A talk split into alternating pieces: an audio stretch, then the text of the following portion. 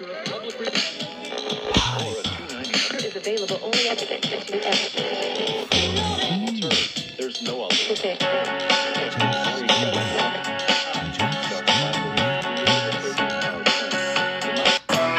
Hey everyone, welcome to the Power Spread Podcast. This road is paved in gold. It's always summer. It's never getting cold. Let's roll.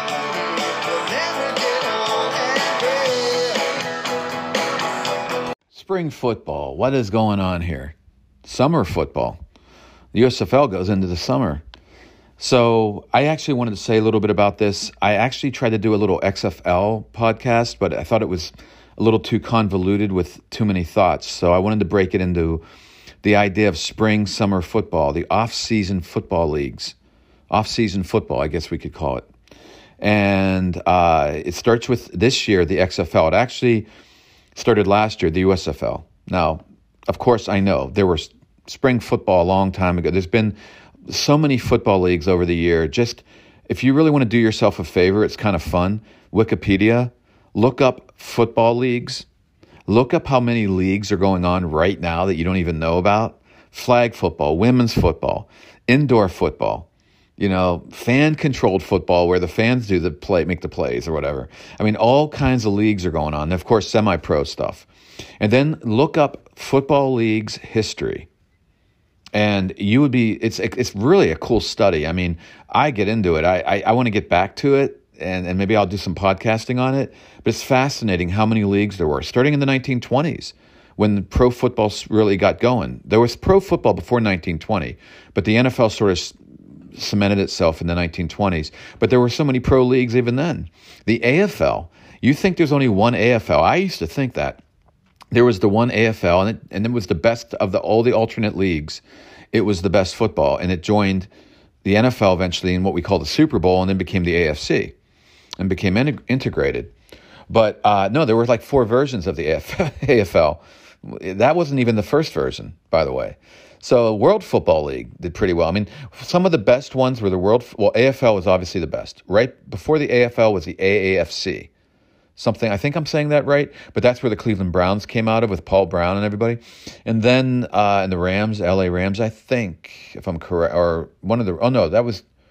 I'm getting all confused. There was the Cleveland Rams. I don't know. There was all this and that. But okay, this isn't a history on all this. I'm just kind of saying it quickly.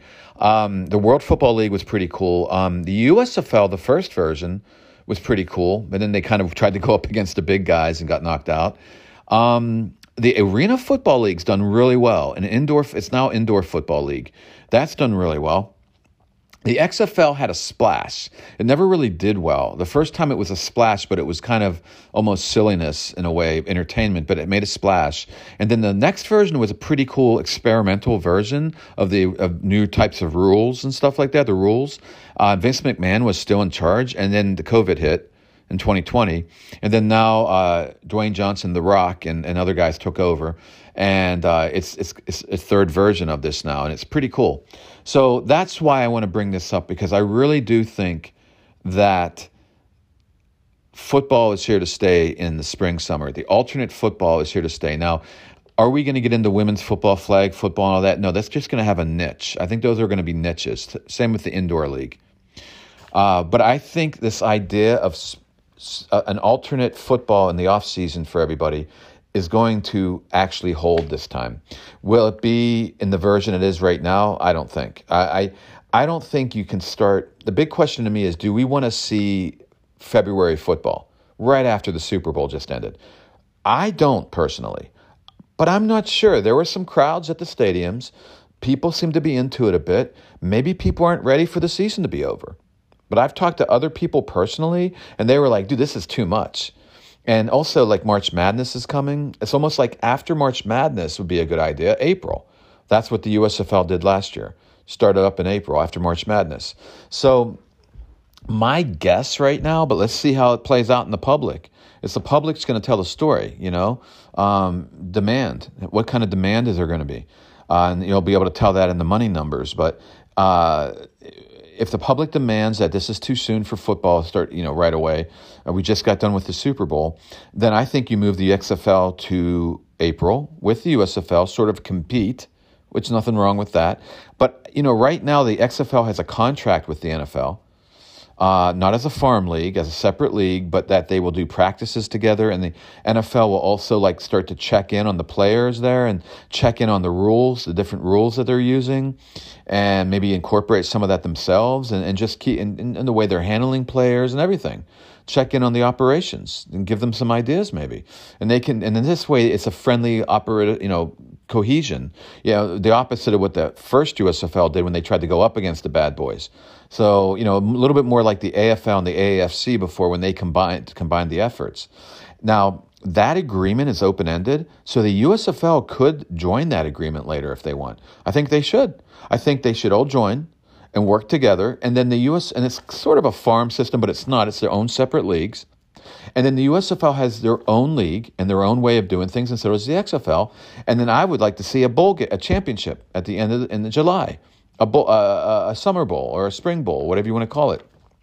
And they have to come together on the rules because they might each have a little bit different rules in their leagues. They have to come together one set of rules for that game. And that would be kind of fun. So you could kind of have a, a playoff format that each league crowns its champion, and then those two champions play each other like the old AFL and NFL did before they were merged.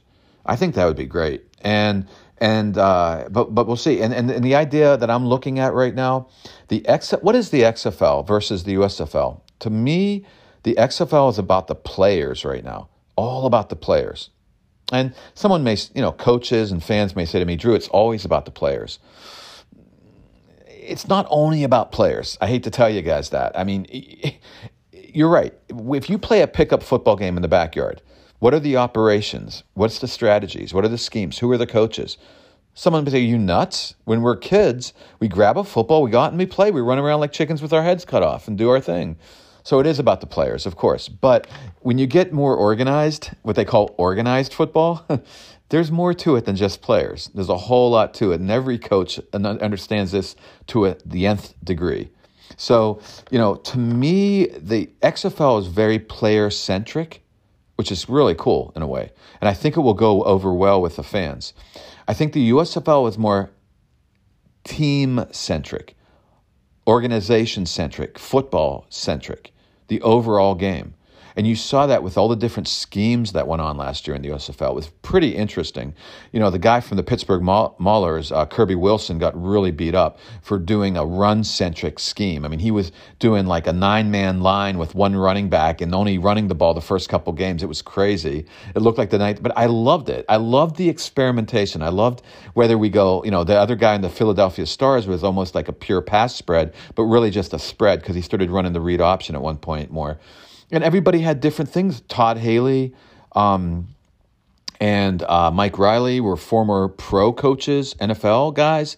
Well, Riley was a was also a college guy, both, but he was more of a pro system, but it was a pro spread. And Todd Haley was the West Coast offense spread sort of thing.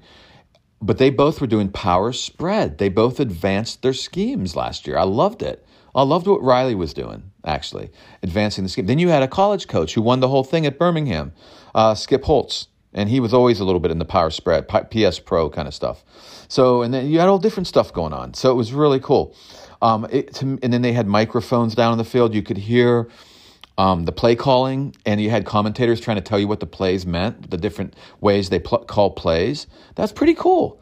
That that wasn't as player centric to me. That was more scheme, more team, overall team centric, and I liked it. And and it was just football. There wasn't a lot of hubbubaloo you know, all the nonsense on the side. Like you have an NFL and even college now. So much social media nonsense and player soap opera dramas and all this contract dramas and God knows what else off the field. I loved it. To me, the USFL is United States Football League. We play football, period.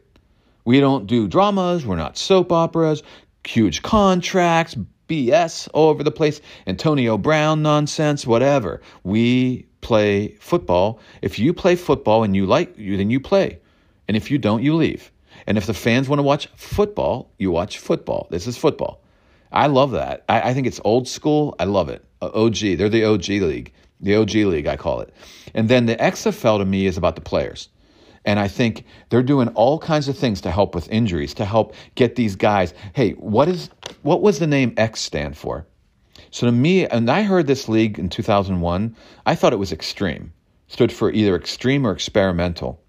Well, Vince McMahon went away from the extreme idea, but I think that's what it was Extreme Football League.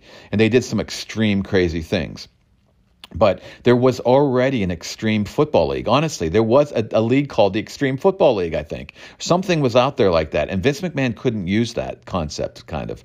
So it'd be kind of, so he kind of called it nothing. It means nothing. The X just is X. We X out the N. The no fun league, we X it out. And we're a fun league. We knock out the knock out the no fun league, and we're a fun league. It just means we're you know, and they were a fun league. To me, that league was centered on the fans. That was all like World Wrestling Federation, where Vince McMahon is from, and all about like that guy, the different names. Remember the guy he hate me? That was his nickname, and there was all kinds of the, the, the those hot cheerleaders doing all kinds of stuff. I mean, there was all kinds of crazy stuff going on in that league. It was a little bit of fluff. It was fluffy. It was kind of silly, you know, but it was kind of fun for a year. I, I can't. That wasn't going to last, but it was fun. Vince McMahon came back years later. He never gave up on it, and then 2020 did what I would call the X. So the X was in the beginning a fun league. X out the no fun league, a fun league for the fans, or a fan league. How about a fan league? In 2020, it was for the experimental football league. That's the way I took it because they were experimenting with the rules, which was pretty cool, and and then maybe some ways they do dealing with players. So I thought that was cool. It didn't last because of COVID, basically, and then they said they they always said they were going to come back, and Dwayne Johnson, The Rock. And some other guys bought it up. And Dwayne John, he was a player, The Rock. He was an NFL, I mean, not an NFL college, I think in Miami. And he considers this now the crossroads, what he calls the the intersection where dreams meets opportunity. And he calls it the players with a chip on their shoulders, number 54, because there's 53 players on a roster, I guess, in the NFL. I never even knew that, whatever.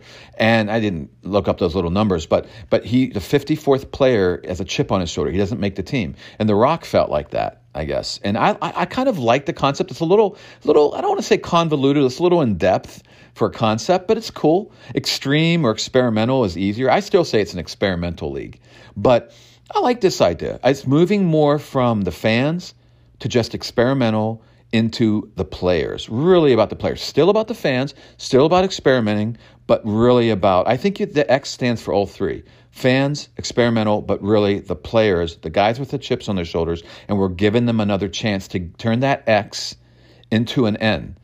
I should tell The Rock that, right? Because that's a cool way to say it. We're going to turn that X into N for you guys, not for our league. We're the XFL, but you guys get a, sh- a shot to get back in the NFL or get in the NFL.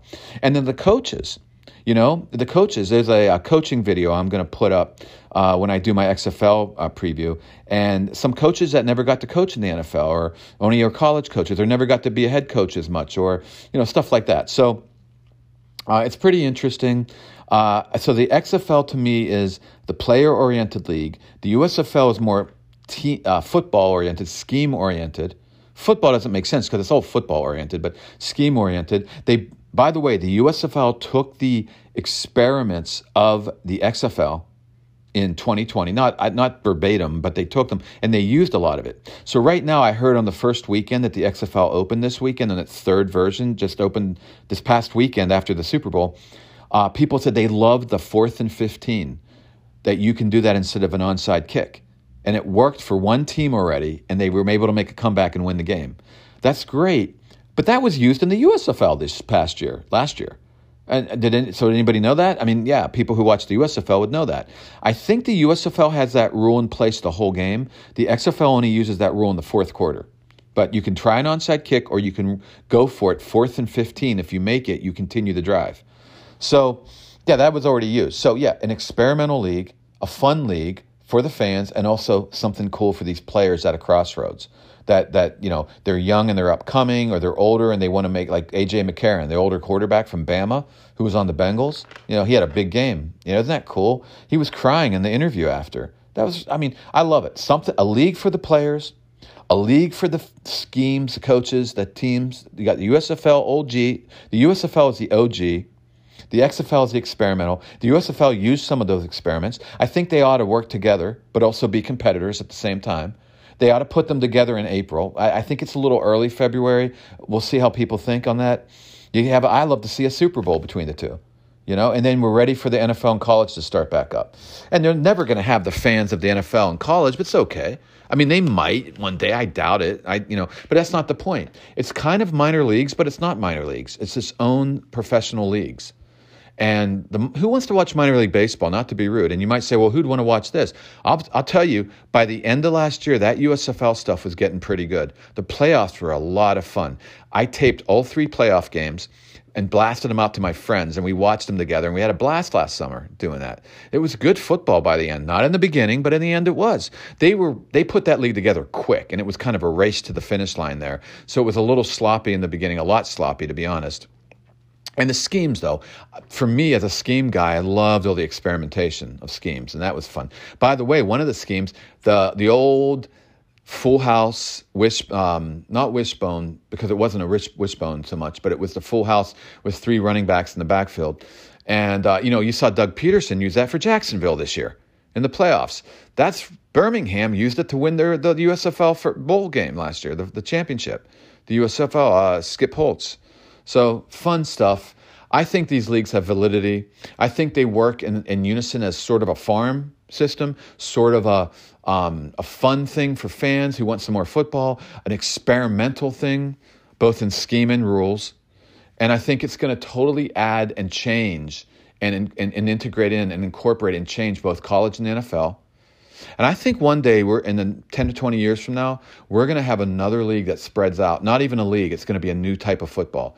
The first time since we had soccer, which was called the original football, um, and you had a lot of things that came off of that in the beginning and they were doing all kinds of things that's a whole history thing that's so cool and then it had rugby coming off of that and then walter camp and the rules to make american football i think for the first time since all of that indoor football league's a little bit of a different but it's still football i think we're going to have something different called spread or something where it's t- really different and it's a lot less violent and it's kind of fun.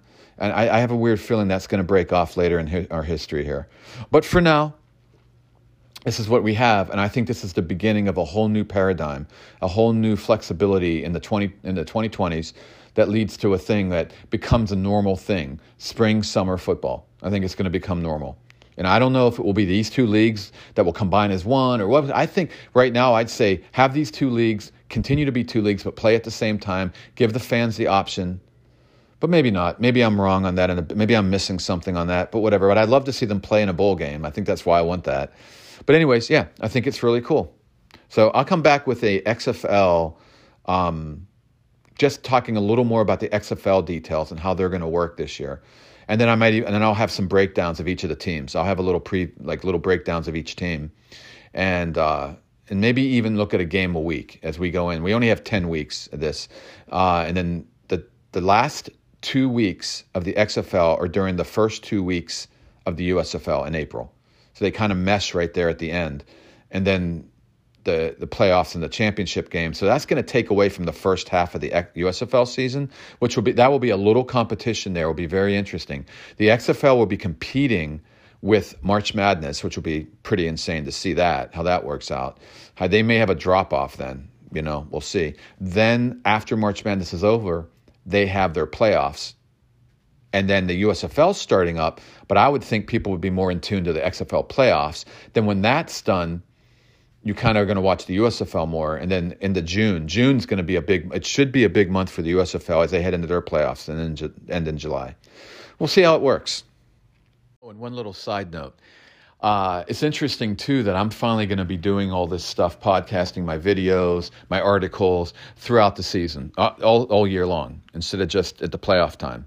I'm going to do it all year long this time and into the regular season, have some fun with all this, and then sort of be really prepped and ready to go for the playoffs finally instead of having to race at the last second to figure out what's going on. Not that I don't watch football during the year. I, I, I'm always checking in on football. I mean, all year long. And if I'm not doing football today, I'm doing history. so I'm looking at histories. I last year I had a big kick studying everything pre Walter Camp pre American football. It was a blast. Dartmouth, stuff that they were doing at Dartmouth with 50 players on a team running around like crazy, men. and the freshmen and sophomores having a game where they took the ball and they just ran away from each other. I forget what it was called, and and then some guys ended up. A guy named Drew, but I'm not even kidding you. My my name ended up uh, from the history books. Um, and this was in the what the 1850s and stuff like that or something. Uh, it, but he um, he would he would actually burst the ball, like put a burst it and it flatten out and stick it in his pants to hide it. And they beat him up because they were really mad and that got violent. The school, eh, there's been so much history behind all this ball game stuff. It's amazing. And I used to always think football was about kicking. That's why they called it football. No, it was about running actually, running with ball, kicking with ball, running and then kicking ball. It had to just had to do with feet, the the use of feet with a ball instead of just holding a ball. I mean, it was all about taking a ball and running, kicking a ball, throwing a ball and run, but it was always with the feet. When you throw a ball, even you're running around. So it's kind of interesting. But anyway, um, yeah, I'm always doing football, but I've never put out my football stuff except for playoff time. So I'm going to be doing this all year. So it's sort of an experiment for me as I try to figure out how to use these platforms, podcasting, posting, and videos. And as I figure this all out, so I'm kind of an XFL. I'm an Xer. I'm an Xer. um, Generation X, I guess. Xer. I don't know, but I'm, I'm I'm experimental. I'm trying to figure this out this this, this off season. So that kind of goes right in line with uh, the coolness of these new leagues. And um, and I'm really glad now. I didn't expect to watch the USFL last year. I just fell into it by accident. I don't know why I, I did, but I ended up glad that I did. I sort of watched it a lot early, lost a lot of it in the middle of the year and then as we got to the playoffs, I jumped on again and I really busted. I really broke down the playoff games and analyzed those and really had a blast doing it. I loved what Bart Andrus was doing. He has a real spread, like the pure definition of spread offense, more than anyone I've seen, which is kind of fun. It has some of the pro, even going back to Gillman stuff, um, but it's it's mostly pass spread, but it has a little power spread. So it's just right in that balance of what I would call spread you know, with not much power, not enough power to call it power spread, which is really fun for me to see that because I don't see that anywhere. Uh, and it was it's really cool. Um, and a little bit of every element had a little West Coast, a little air raid, a little pro, little well, the West Coast is pro, but a little the the the, the West Coast is more Gillman, the West Coast offense. WC, I put that more Gillman Coryell. WCO is Walsh. All of that's pro. Then there's just regular pro spread where you combine the old Neumeier stuff from the run and shoot into what Gillman was doing. That's called the pro spread. So eh, that's a whole history behind all this. But when you start to do all of that in a nice balance, I've never seen anyone do it quite like Andrus, Bart Andrus. It's really cool. I don't know if you guys would pick up on that, but watch some of his schemes this year. I think he's still head coaching in the USFL for the Philadelphia Stars. Check it out. All right, I'm out. Coming back with an XFL preview. All right, guys, that's a wrap here from Power Spread Studios. I hope we all had a little bit of fun. I know I did. Maybe take a little something with you on the road in which you're heading. Until next time, over and out.